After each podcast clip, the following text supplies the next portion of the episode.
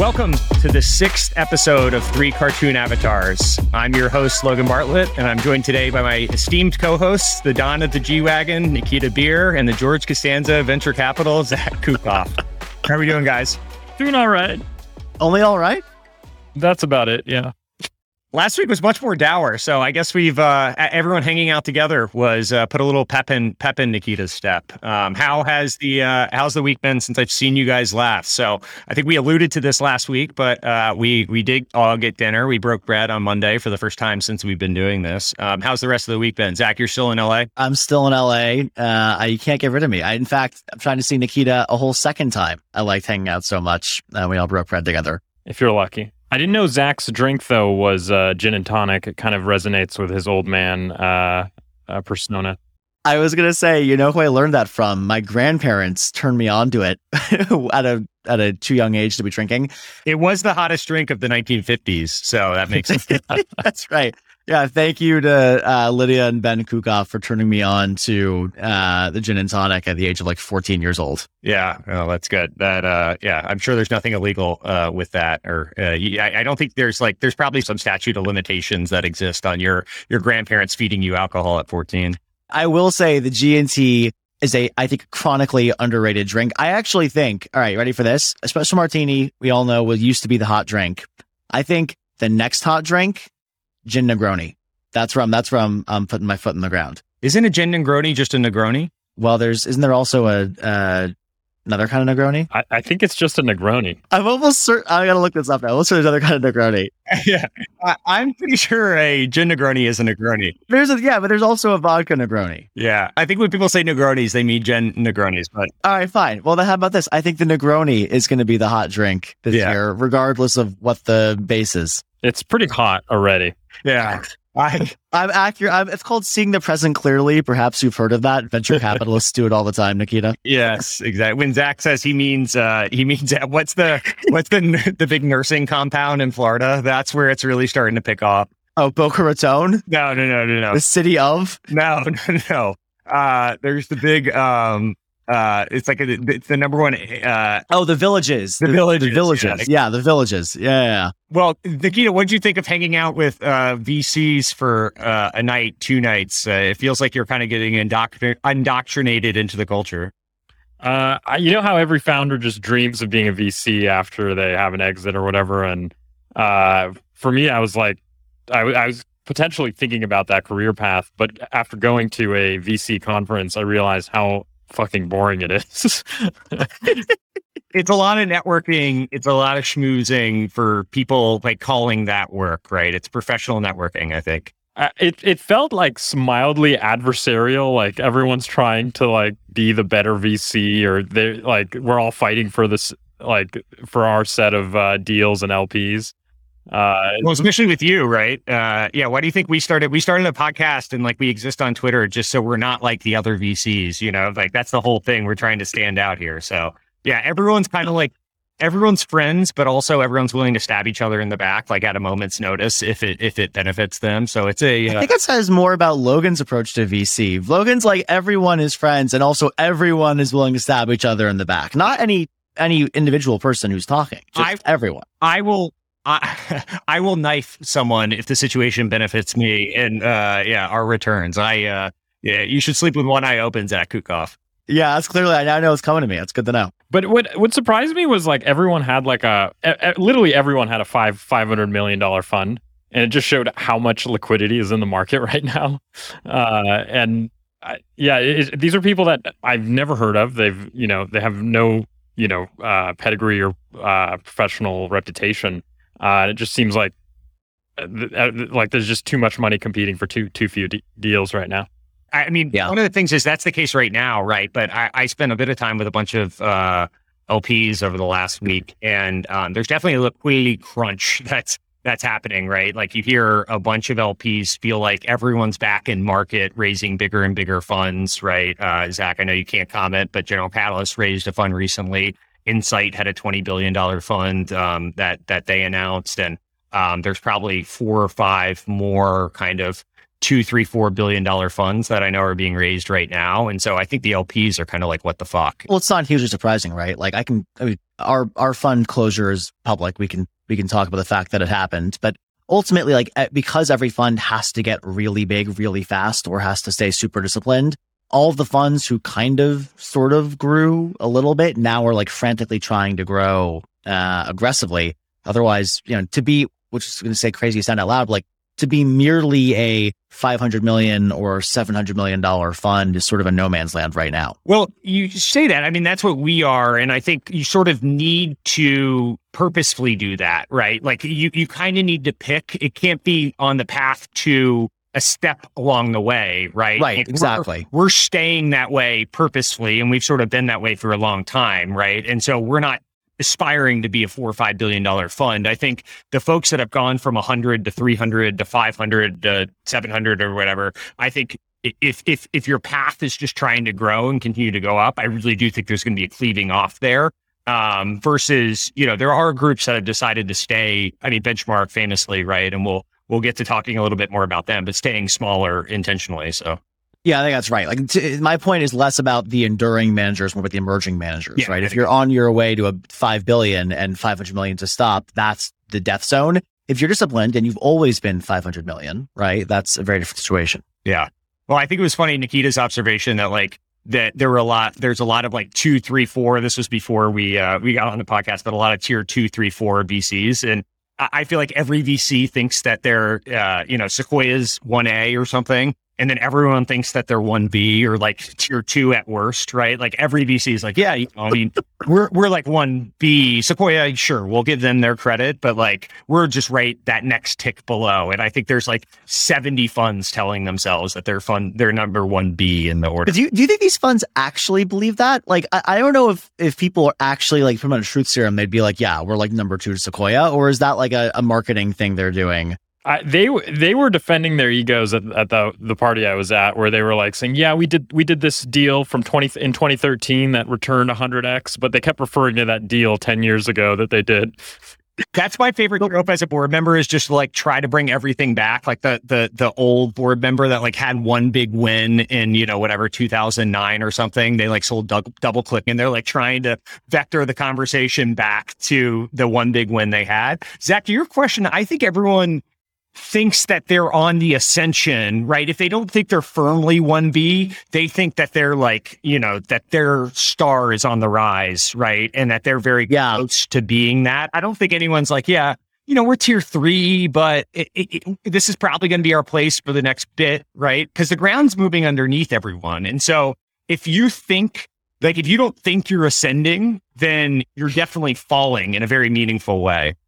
I think that's probably right. I also would say, by the way, Nikita, to your point, like the weird structure of venture is such that you can basically be set for life if you're a small fund and you happen to do one great deal, right? If you're uh, like a $300 million fund and you're the early investor in a $10 billion outcome and you own 20% of it, right? That is like a life changing outcome for three to four partners. Um, and so, but then if you only, because you only need to do one of those to really be successful, you end up with all these folks who have only done one of those and, and think forever they're like the greatest investor in the world because they had one phenomenal outcome. Well, and I think at the end of the day, like being rich is different than like feeling important, right? And so there's a lot of people at these conferences that are worth, you know, tens of millions of dollars or whatever it is, right? But no one gives a shit because it happened, you know, eight years ago, or, you know, they've never had a big win, but they've just been at a big fund and hung around for a while. And so they're like walking around and puffing their chest out. And they grew up under the world in which the VCs had all the power, right? And they're used to Nikita groveling to them to get the fund raised. And now the dynamic has totally shifted. And so I think all these people just feel they're like, five years ago, I was so important. And now, like, no one gives a shit that I invested in, you know, whatever exact target 10 years ago or whatever it is. Yeah. Five years ago, all I had to do was do like the most obvious deals in the world. And that made me unfathomably wealthy. And today I can't do that. And people are no longer calling me a genius. Is it me or is it the macro? Was it, am I good or was the macro environment really good? Yeah. Impossible to answer. Yeah, it turns out it turns out like if multiples appreciate by five x, like and you get your pick of SaaS companies, it might not be like you that's actually the generational investor. That's be- right. That's right. might be a little index to the circumstances of the time. Ugh. Yeah. Uh, well, I, I I saved this story. We were at uh, we were at dinner on Monday night, and I, I wanted to hold off on uh, on this because it was a, a cool experience. And so I told these guys I wasn't going to tell the story for them uh, twice, and that I would actually do it on the pod. But um, before we before we hung on Monday night, I actually uh, got to go to SNL for the first time, uh, and this is something I've been sitting on. Like I had this friend who had a friend, and he said if ever I wanted to go to SNL, like let me know. And I was like, ever? And he goes, yeah, ever, if you want to. And so I've been sitting on this for like a year. And I saw whatever a month ago it came out. John Mulaney was hosting. And Zach, I know you're a big John Mulaney fan as well. Dickie, I don't know uh, your your take on it, but what? You're shaking your head. I, I would not call myself. I, I've seen Mulaney in person once, and actually tickets courtesy of Logan. So thank you for that. But that was like the only time ever. And I don't like Mulaney's choir boy shtick. The oh, only time I enjoyed Mulaney was post rehab. Oh, interesting. Uh, it must be the Catholicism. Like, uh, there's enough Jewish comedians for you to focus on that. The Catholic comedians, yeah, that's sort of. Well, the Jewish comedians don't do the choir boy act. I think it's a whole other. That's like a whole other neurosis that I don't subscribe to. It is a real irony that like his whole shtick was Catholic, you know, Georgetown dude, and like he had to, you know, go to rehab for three months for cocaine cocaine use, right? That is like kind of an irony. But yeah, no, he he it, it's worth people going back and watching his SNL open. But I went to the dress rehearsal and yeah, he did a whole bunch of thing about like you know his friends calling in uh to his uh into his intervention right and going to rehab for a while and having to delete all his drug dealers phones and all that pretty funny bit but uh so i'm sitting there and you know this is a it felt like a once in a lifetime experience and so I, i'm excited to see john mulaney lcd LCD Soundsystem's also playing, who I like. Um, and I have two seats open for me right before it starts, and um, and Chris Rock walks in with his daughter and sits down right next to me, and so now I'm like you know center stage SNL. Uh, Chris Rock sitting next to me, trying to play it cool, and uh, so it ended up being a super cool show. I think the rules were a little different of what I got versus what uh, versus what Chris Rock had to do. Me, they were like, you show up at seven forty six, you're out, right? Chris Rock rolled in whatever an hour later. For me, it was like no cell phone. Chris Rock was like texting away the entire show, but it was cool. They had uh Paul Rudd, Steve Martin, Conan O'Brien, Tina Fey, Candice Bergen, because it was like uh the five timer thing. So the whole thing was like a super know. interesting, cool, uh, sort of only in New York experience. So while I love being in LA in the warm weather this past week, I, there are some benefits to, to staying in New York. Did you did you love being in LA when you took the first flight you could? Is the second the conference programming was over to get back? You know, I, I Nikki and I are going to have a whole fun weekend together. Logan was like, "I will be on the first red eye back to New York." Thank you very much. I did walk into a party, survey the scene, walk out, and catch a red eye. So I, I, I enjoyed I enjoyed my time. Uh, yeah, enjoyed it, Jason. Yeah.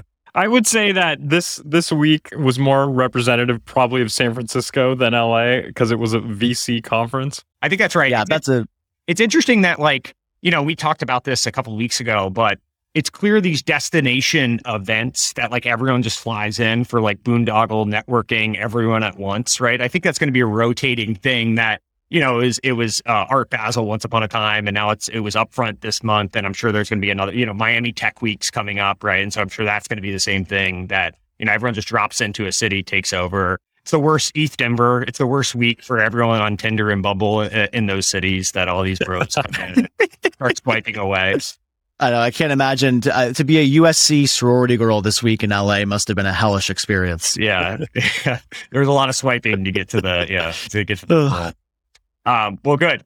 So uh, I think first topic we wanted to cover this week was uh, the first episode of Super Pumped, the battle for Uber. So uh, for people that don't know, this is a Showtime show based on the 2019 book by Mike Isaac by the same name. Um, the show was created by Brian Koppelman, who is the creator of Billions and Rounders. Uh, and I, I, I looked through his Wikipedia, seemingly didn't do anything else between the years like 1998 to 2016. It seems like he took those years off uh, and just did rounders and then billions. But how is that different from VCs? yeah, exactly. He's basically a VC. He did two good deals and then it didn't work for ten years. Yeah. So uh, the show focuses on the um, the rise and the fall of former uh, Uber CEO Travis Kalanick, who's played by uh, Joseph Gordon-Levitt.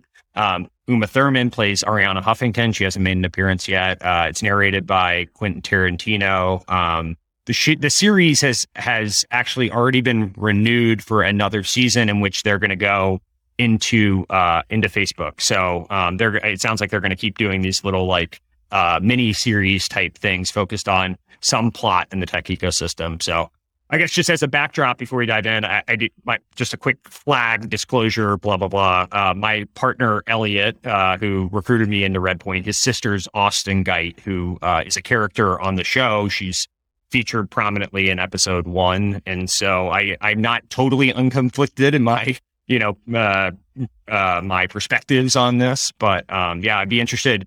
Uh, Nikita, what do you think? Uh, I thought it was extremely cringy to watch. Uh, like I, I think they were trying to go for the same vibe as the social network, but uh, it just came off so awkward. Um, but at, at the same time, I was really trying to separate whether uh, like it was actually the show or that tech culture in 2010 was that cringy. Um, cause I mean, in 2010, it was like the post Facebook like frat era of tech. Uh, and you know, you people were wearing collared shirts and uh, you know, drinking. They had a beer keg in the office, uh, and it, I, I think it's it, it's like most of us like don't really remember that because it was just we don't we kind of repress it actually that that that's how an office was run back then. Um, so yeah, I but it, I mean, it's still interesting to watch seeing Hollywood's portrayal of of all this. Uh, and I mean, it, it, it, the story definitely needed to be told.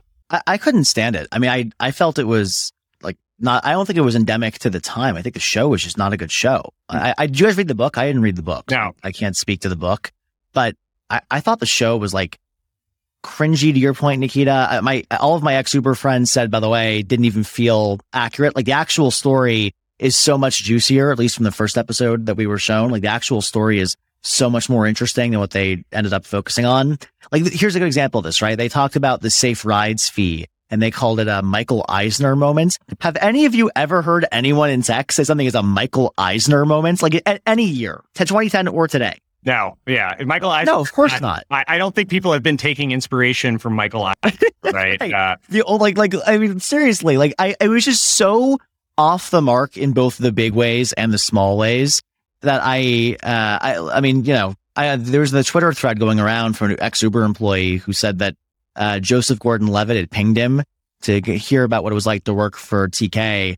And apparently, uh, he like made a point of not talking to Travis himself when he did the actual prep for the show. So the whole thing to me struck me as like kind of willfully a little bit, um, uh, telling a story perhaps that was not necessarily a one to one mirror of reality. What, what I thought was kind of like missing, and I, I, they always do this for any of these like tech stories, is they they don't actually tell the origin story, and I, I think that was probably the more interesting part of Uber of like uh, Travis pro- didn't really take the company that seriously at the beginning because Ryan Graves was running it. It was more of like a side project, and I, I think how it eventually became like uh, a, a core part of his life, and it just became his magnum opus I think that would have been more interesting to tell. But they just kind of glazed over that and acted yeah. like he had conviction on day one that this this company would be the big one.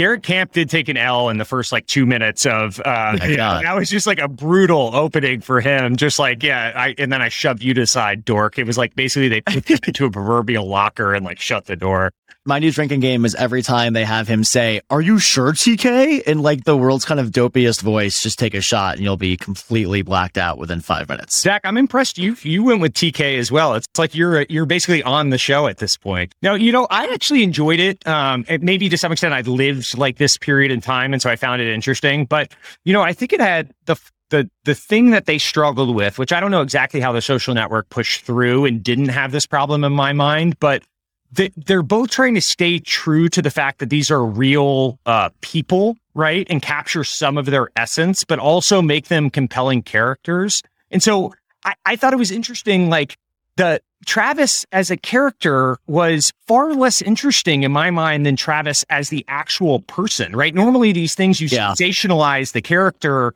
on television and it's actually far more boring than what you get in real life. And here it was actually the the opposite. Joseph Gordon-Levitt felt like he was I don't know, he felt like he was trying way too hard. Like Kalanick had this this kind of intimidating energy, but also this charisma and like the whole broy thing for Travis. It was kind of a shtick. At the end of the day, he was kind of a nerd that cared about like the engineering culture, and he put on this like bravado over it all.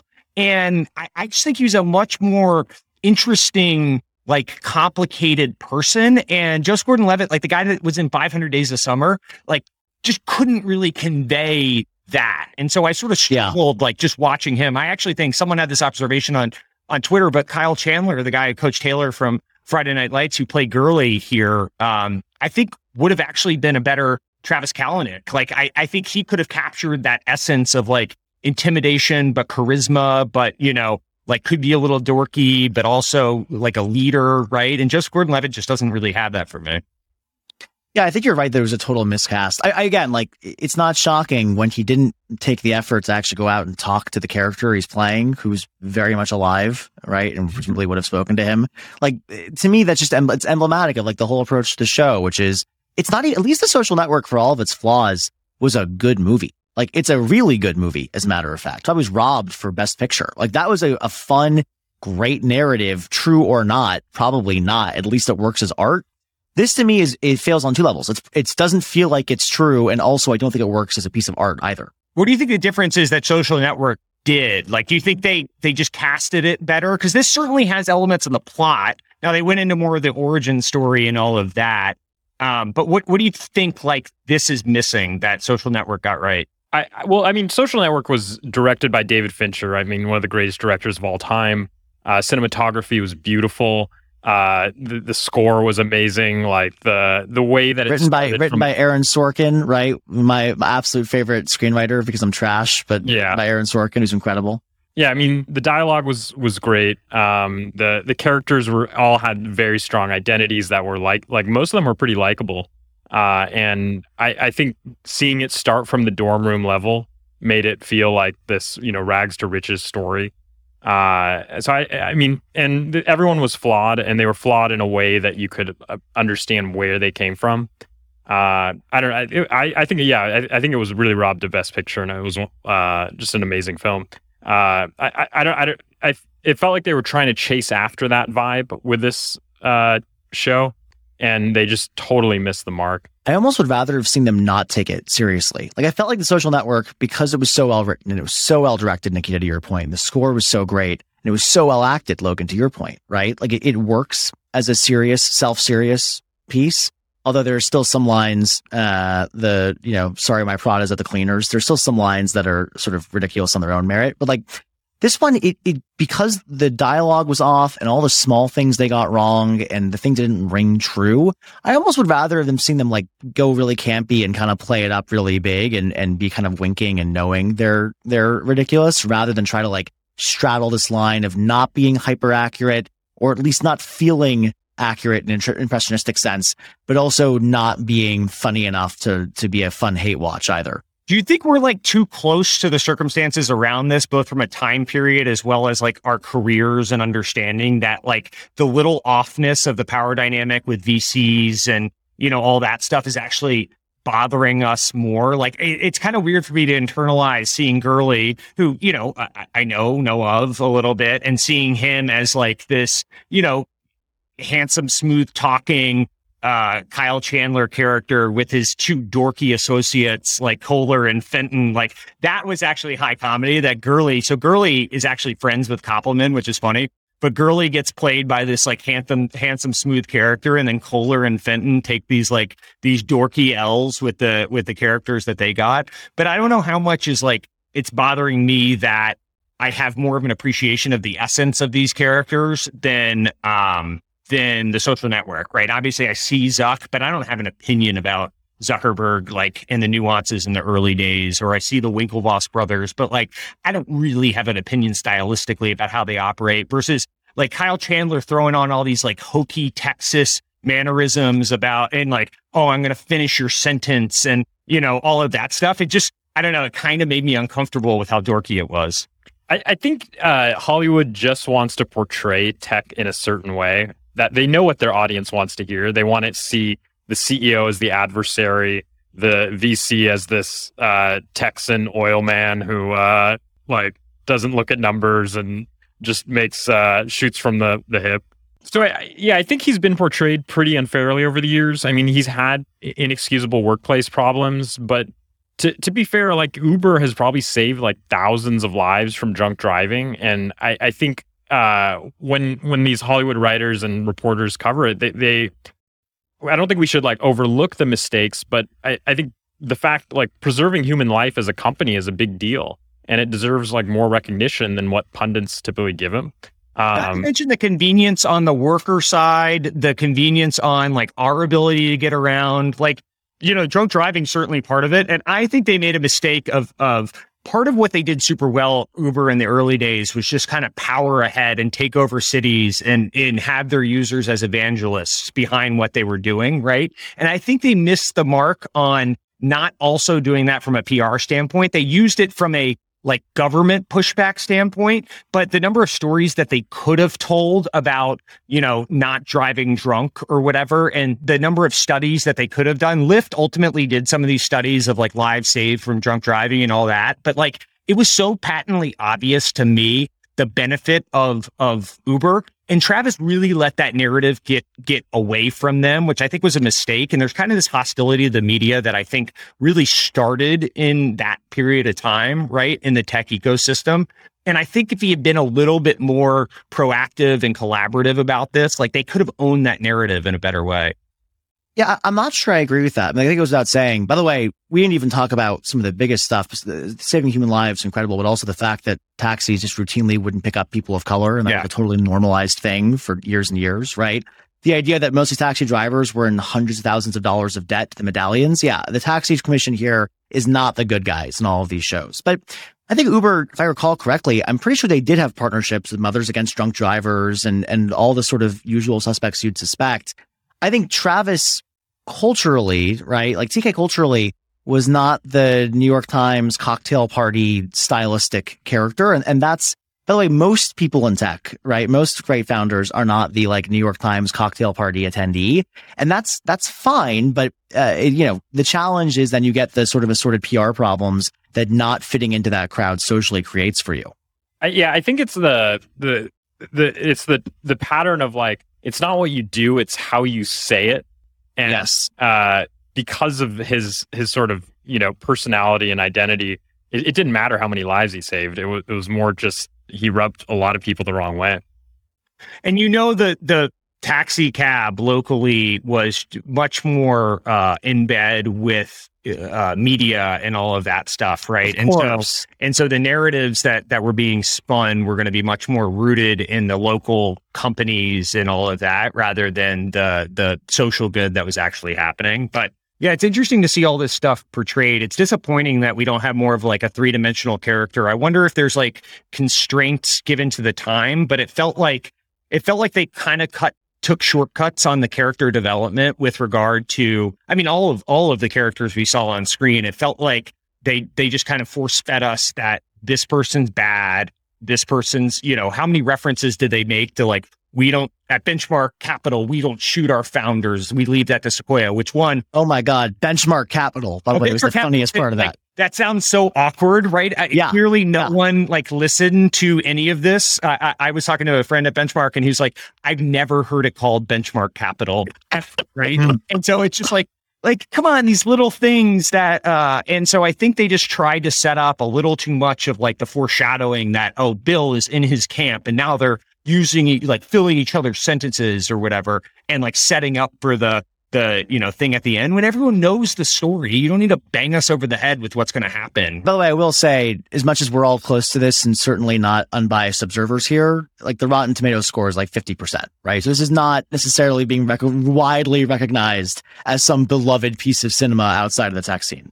Well uh I guess referenced in the show, uh, there was a line about Travis uh, Kalanick that Travis Kalanick made to his brother uh, about Randi Zuckerberg getting rich uh, from uh, Mark Zuckerberg. Now, I actually didn't know Randi Zuckerberg was a person uh, until that line happened, and then it just so happened she popped up in my life twice this week. So, for people that don't know, Randi Zuckerberg is Mark's older sister. Um, it seems like she's become a something of an evangelist for Web Web3 and she's making these short form videos to raise awareness for crypto and NFT and blockchain or the things like that, I guess. Earlier this week, she posted a video that was set to Twisted Sisters. We're not going to take it.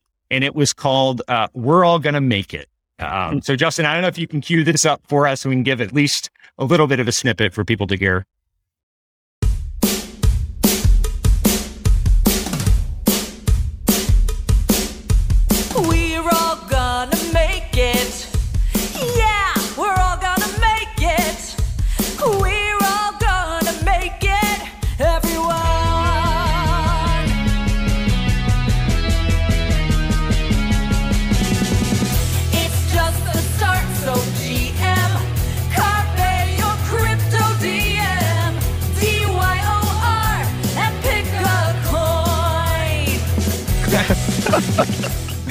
so we'll we'll link the full thing in the uh, in the show notes uh, for other people to to uh, watch the entirety. I think I've watched it eight times now um, or so. But uh, Zach, what what any thoughts on Randi Zuckerberg's uh, presentation of Web three here?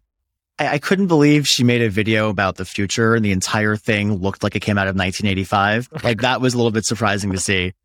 I don't know. I, I, I just feel like it was a strange. Uh, I, I just felt like it was a strange video to put out. Like, did any of you guys remember the first round video, uh, Capital holiday videos they sure. used to do? Yeah. So I was in one of those a long time ago, and that felt like the good version of this, right? Knowing sort of tongue in cheek and on the joke listen, I, I, have nothing against anybody involved in the video, but it did have like big theater kid energy to me in a way that was like sort of incongruous to everyone I know in crypto, none of whom have theater kid energy. Yeah. I mean, it, for me, it just marked the top for crypto. I think that I'm, I'm, I'm selling everything today. I, I actually heard a story, speaking of top of crypto, of like a secondary round going down at multiple billions uh, with all of the money being taken out. And, uh, and it's called a seed round and so that was like, I think it was a couple days before uh, this video was posted. So I think it's fair to not uh, mark the top of crypto with with Randi Zuckerberg. Um, yeah, no, I mean Mark like literally created a platform that people conspired to overthrow the government and, and somehow I felt like this was was actually worse in some ways. Like I I Zach, you said I don't have any problem with people that made the video. I I, I don't know. I don't know if I could agree there. I mean, I, I did get whatever three minutes times eight times watching, 24 minutes of enjoyment out of it. So I can't say I'm totally against it, but it was uh, the production quality was actually quite well done, and I, Lord knows what this actually cost to make. But um, yeah, no, I, I, I don't know if I if I would chill for this one. I will say I've gotten more enjoyment out of watching the video lately than I have out of using Facebook. So in the Zuckerberg power ranking, Randi has outstripped Mark in my world. My favorite comment on that video though was it was like a, a guy that was based in Ukraine said, I'm in a bunker and this made my day worse. Oh, that it got like three thousand likes, like ratioed the video. that, that is good stuff right there. So I made a list of all the uh all the Zuckerberg family videos here, and I, I would love to get your guys best and worst uh, from an enjoyment standpoint. What you what you uh, like the most. So there was the Randi Zuckerberg "We're All Gonna Make It" video. Um, there was the Mark Zuckerberg smoking ribs. Uh, the the Meta announcement video. There was a wakeboarding video where he uh, was flying with the American flag on the 4th of July. And then there was the, the super sweaty All Things D conference where he basically, you know, looked like he was going to collapse on stage because he was uh, pouring sweat so much. Zach, favorite video and least favorite video of the Zuckerberg family here? I mean, it's it's this is a real tough one. I think this is the hardest power ranking we've ever done in all six episodes of the pod so far. But it's close, but I think the number one has to be Mark Zuckerberg smoking ribs. I mean, that is like an iconic all time video that I will spend my whole life. I, I will never make content as good as that, no matter how hard I try. I gotta say, least favorite video, probably the 2010 All Things D, because I could very much imagine myself being uncomfortably sweaty at a conference. That feels a little too empathetic to me. You seem like a sweaty guy. I don't know that I'm a sweaty guy, but I feel like in that scenario, I could be a sweaty guy. You, you know what I mean? Off, it, you give off sweaty guy energy. No, I agree. I agree. wow. Wow. A little, little, little harsh on the pod this week. Nikita, you're as a former Facebook employee, this was your grandmaster one once upon a time here. Uh, what was your uh, what was your number one video and what was your least favorite from the Zuckerberg clan? I mean, uh, he's fully embraced the smoking ribs, uh, you know, v- video uh, of Sweet Baby Ray's. I mean, he has it in the background of all his uh, all hands videos every week. Um, but uh, I have to say that the wakeboarding video, dropping that on the Fourth of July, was uh, was a power move. And it I, when it when it actually was released, it was like it actually resonated with a lot of people. It was Mark trying to uh, interview at Founders Fund, uh, which was actually uh, that was that was a big hit. Uh, Mark was really embracing the American flag and flying. It was actually in Tahoe. I had a buddy that sent me a uh, video before Mark had posted it, and he sent me a video and he goes, "I think this is Mark Zuckerberg trying to wakeboard with an American flag," and I was like. That seems very weirdly specific, but uh, yeah, no, I agree. That that was also my favorite, uh, my favorite video. Um, the the smoking ribs one, I actually I'm gonna rank it last on my list, if only because Wow. now he's now he's in on the joke, right? Like I want the ones that he's not quite in on the joke all the way, and he's embraced the, that one a little too much for my liking. So originally I was very high on it, but it's fallen off since then. See, I, I believe in death of the author. I'm not concerned with what Zuckerberg thinks is the best of these jokes. To me, like the moment of seeing him smoking those ribs forever is so powerful that he can put as many Sweet Baby Ray's uh, sauce packets as he wants on his bookshelf. I'm still going to be a big fan of that video forever. Hey, um, by the way, one thing, uh, it, it, the most awkward part of the podcast here is uh, our request to like and subscribe and tell your friends if you're enjoying it. So I uh, here's me shilling once again for our own podcast. Shameless. So, uh, one other topic I, I, actually found really interesting this week was uh, DBT Labs, which is a data orchestration company. It's kind of indexed to the rise in data manipulation, indexed to Snowflake and Databricks and all these Amazon Redshift and Google BigQuery and all of that. Um, they they were set to raise a big round at six point two billion dollars was the valuation they originally had, originally targeted, and uh, they actually proactively lowered the round to uh, four point two billion. And not only that, but they actually came out and admitted that and said as much, right? And I knew um, there was there were a bunch of reporters sniffing around that knew that they originally had it at six and lowered at four. And so I actually thought it was fascinating. DBT kind of in a masterclass of like PR management actually owned the story from the start and said like, yes, here's why we cut it. And so what Tristan Handy, the CEO, said was um, the investors were ready it's that we have another set of stakeholders holders that we care about, the employees. Um, he said the last thing that we want is for our employees or the 300 people that we're set to hire over the coming year to feel like we're not giving them the full opportunity to participate in the upside.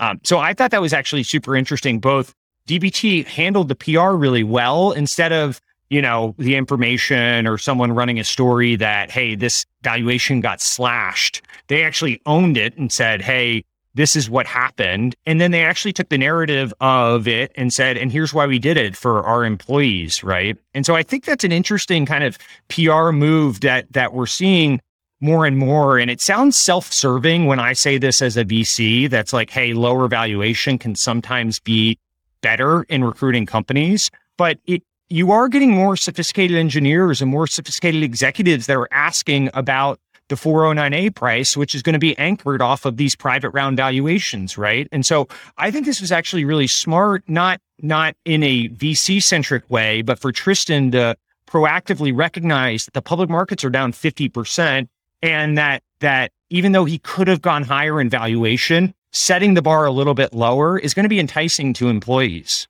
Yeah, I think a lot of the best CEOs are increasingly realizing that uh, overly aggressive valuations, particularly when there's not a lot of traction to go on, uh, and that like so many of these open source projects, and this is not about uh, DBT specifically, but so many of these open source projects are raising so far ahead of their monetization skis that I actually think a lot of the great CEOs in them are realizing it's it's to it's to no one's benefit to do that, right? Maybe actually only to a VC's benefit to pump up these valuations aggressively because it means you can win the deal more easily and you can deploy more capital into these companies.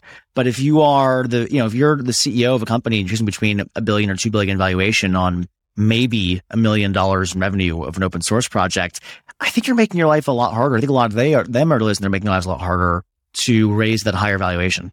But I mean, uh, for at least his justification, he's saying uh, he can give out, you know, equity awards that won't uh, that that won't go down when when it IPOs. I mean, it still would probably be better to give uh, these grants to executive hires that are, have high headline numbers. Like instead of giving 10, 10 million over four years, they offer 15. I so I, I, I, don't, I, I don't see how it actually helps with recruiting. Uh, I mean, certainly they might quit if the, it drops a lot, but they'll they'll still be essentially in the money uh, compared to other offers? Well, two things. One, the strike price on the options, right, is, the first. And so that gets set lower. But then two, I do think there's a sophistication that exists with executives in particular. You've made this point in the past that are coming from the public markets and they're saying, like, uh, hey, that number is made up, right? And just because one VC said that at, at, a moment in time said that that is what this is worth, and maybe maybe that was below market, maybe it was market, maybe it was above where the rest of the market would have come in. They're saying, "Hey, you know, I can't figure out what this is is worth, and so I just can internalize how how big of a number the uh, billions are in the in, in the business, and I can figure out how much revenue the company has." And I can do that math of, hey, this is 100x or 200x or 500x.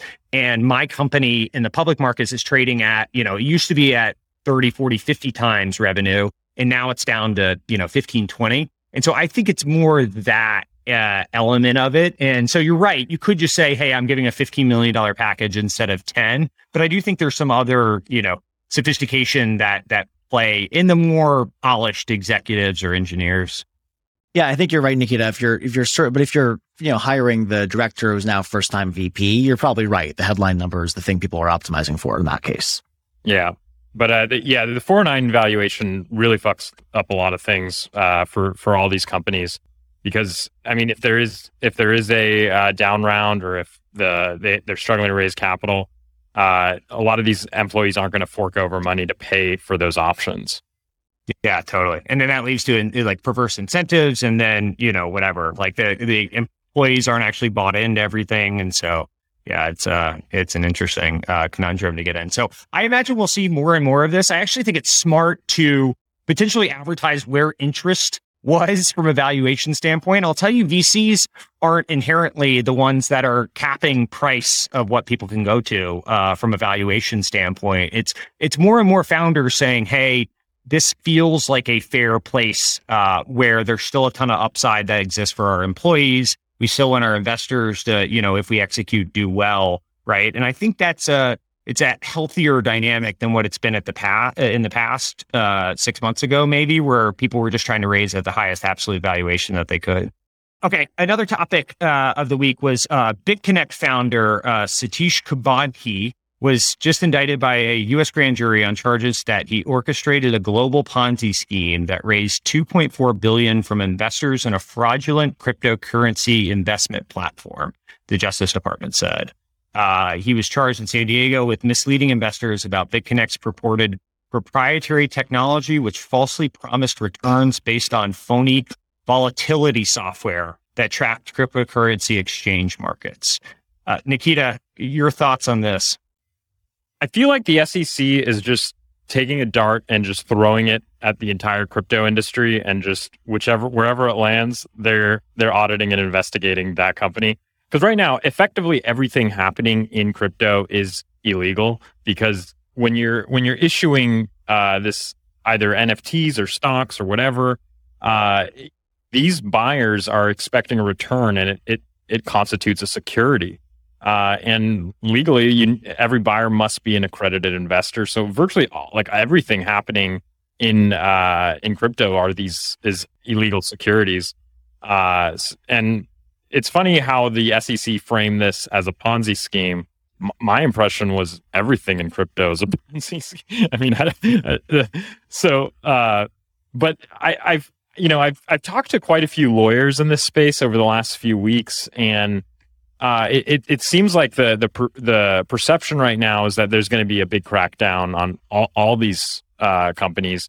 M- maybe what Satish was doing was maybe more egregious, but uh, I, I, think uh, it's it's just a matter of time before the government catches up or changes the laws on uh, needing to be an accredited investor to invest in these uh, these non public securities.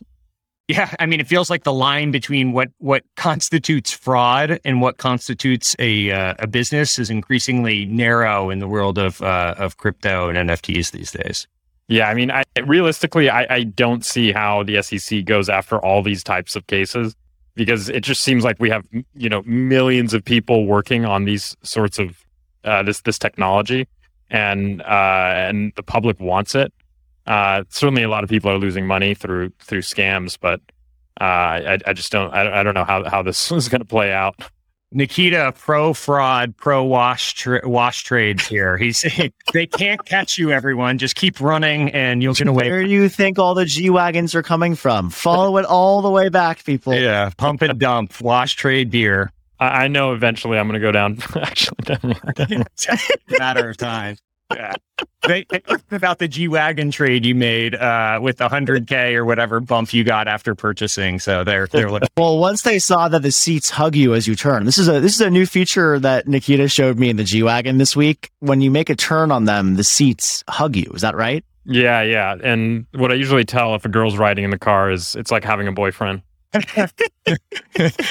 Nikita Bier, so alone he has his car hug him. Yeah, that, uh, that's Logan's Logan's a little sharp this week. Has some zingers. I uh lack of sleep flying back on that red eye. Yeah. Uh you guys are all collateral damage for me at this point.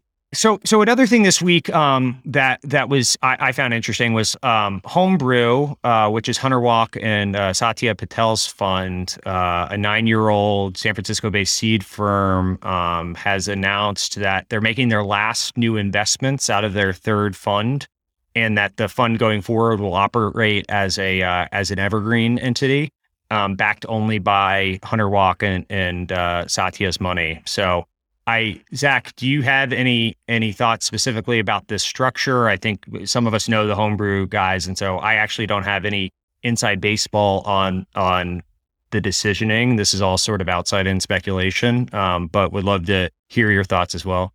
Yeah, I, I, have nothing on uh, homebrew specifically, and and by the way, I'm a big fan of Hunter and Satya's both. So it very like it makes a lot of sense for them. keep the keep the deal flow coming, guys. That's what I. Yeah, please. Yeah, Hunter and Satya, we're we're big fans. Uh, what I will say is like I think it does make sense. I mean, just look at the market for a second. There's a there's a swath of GPs who have done phenomenally well in the last ten years, right?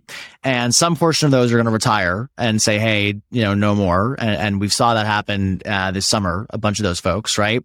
And some swath, I actually think an increasing swath are going to do what Hunter and Satya have done, right? And say, hey, we've done well. Uh, this entire you know macro tech market's done quite well for us. Why wouldn't we now go and transition to only managing our own money uh, and avoid the stress and the hassle of of all the things that are involved when you take money from others, right? I, I, actually think makes a lot of sense. And by the way, you see it all the time in every other financial vertical. Why not in venture? Yeah, that's what I think is actually. I mean, the you know point seventy two, and Steve Cohen was actually kicked out of trading other people's money for a long time. Uh, uh, a different a different but, outcome certainly but in the in the hedge fund industry like the, people have made so much money and have moved more and more to being family office structures right and uh, yeah whether or not it was illegal or not uh, the reasons that they that they were forced into doing that um, so i think it is interesting i mean it's a lot easier to make you can write smaller checks and you're not dividing the money you get back by uh, it's not 20% or 25% or 30% or whatever in the carried income that you get back. Like all of it's yours. And so you can be a fifth the size, a fourth the size, a third the size, and actually be able to generate more money for yourself. And I think it actually aligns interests with founders as well. If you're going to say small, right? Like it aligns interests for Satya and Hunter to be able to stay small and still generate returns. And also, it aligns interests from the founders that they're able to uh, they're able to still get their involvement without needing to be force fed huge chunks of capital. I, I mean, as as an investor, I probably want to follow on on all their deals because now it's their own money at stake. Uh, a hundred percent. We all have to put our own money at stake, but yes, a hundred percent of their own money. To be clear. I mean, I, all my like everyone everyone I know is in, has their own rolling fund, and they constantly send me deals and I'm like, uh, how, how much of this is your own money? Like, because I, I don't have my own fund. I'm just put, putting in my own checks, and they're like, "Well, all my deals are marked up five x." I'm like, "What? What does that even mean?" Uh, so, so well, syndicates and rolling funds are like the least amount of your own money, right? Like that's like the least levered relative, or sorry, the most levered, sorry, relative to like the Logans of the world who have to put a, a yeah, I don't know what Logan's GP commit is, but yeah, yeah sizable. yeah, yeah. My let's yeah, my debt is bigger than my uh my assets versus liability math uh, is not great.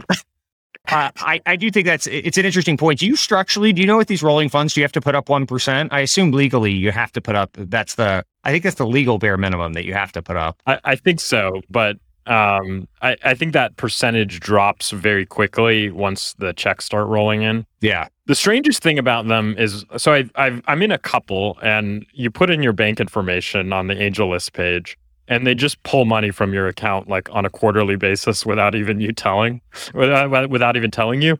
Uh, and I, I eventually w- logged in. I'm like whoa whoa whoa what's going on? I had to like turn them all off because they were like just depleting my entire bank account. What's easier to cancel the new york times subscription or a rolling fund subscription? Two very insidious things. Yeah yeah i mean you have to you have to like uh, email uh, AngelList to get get it turned off. So it was kind of an ordeal. Yeah, I bet you have to show up in person and like, yeah, you actually have to track down Naval and grab him and wrestle him to the ground to be able to turn off AngelList. Yeah, that's right. You have to personally fight each rolling fund lead to get your money back.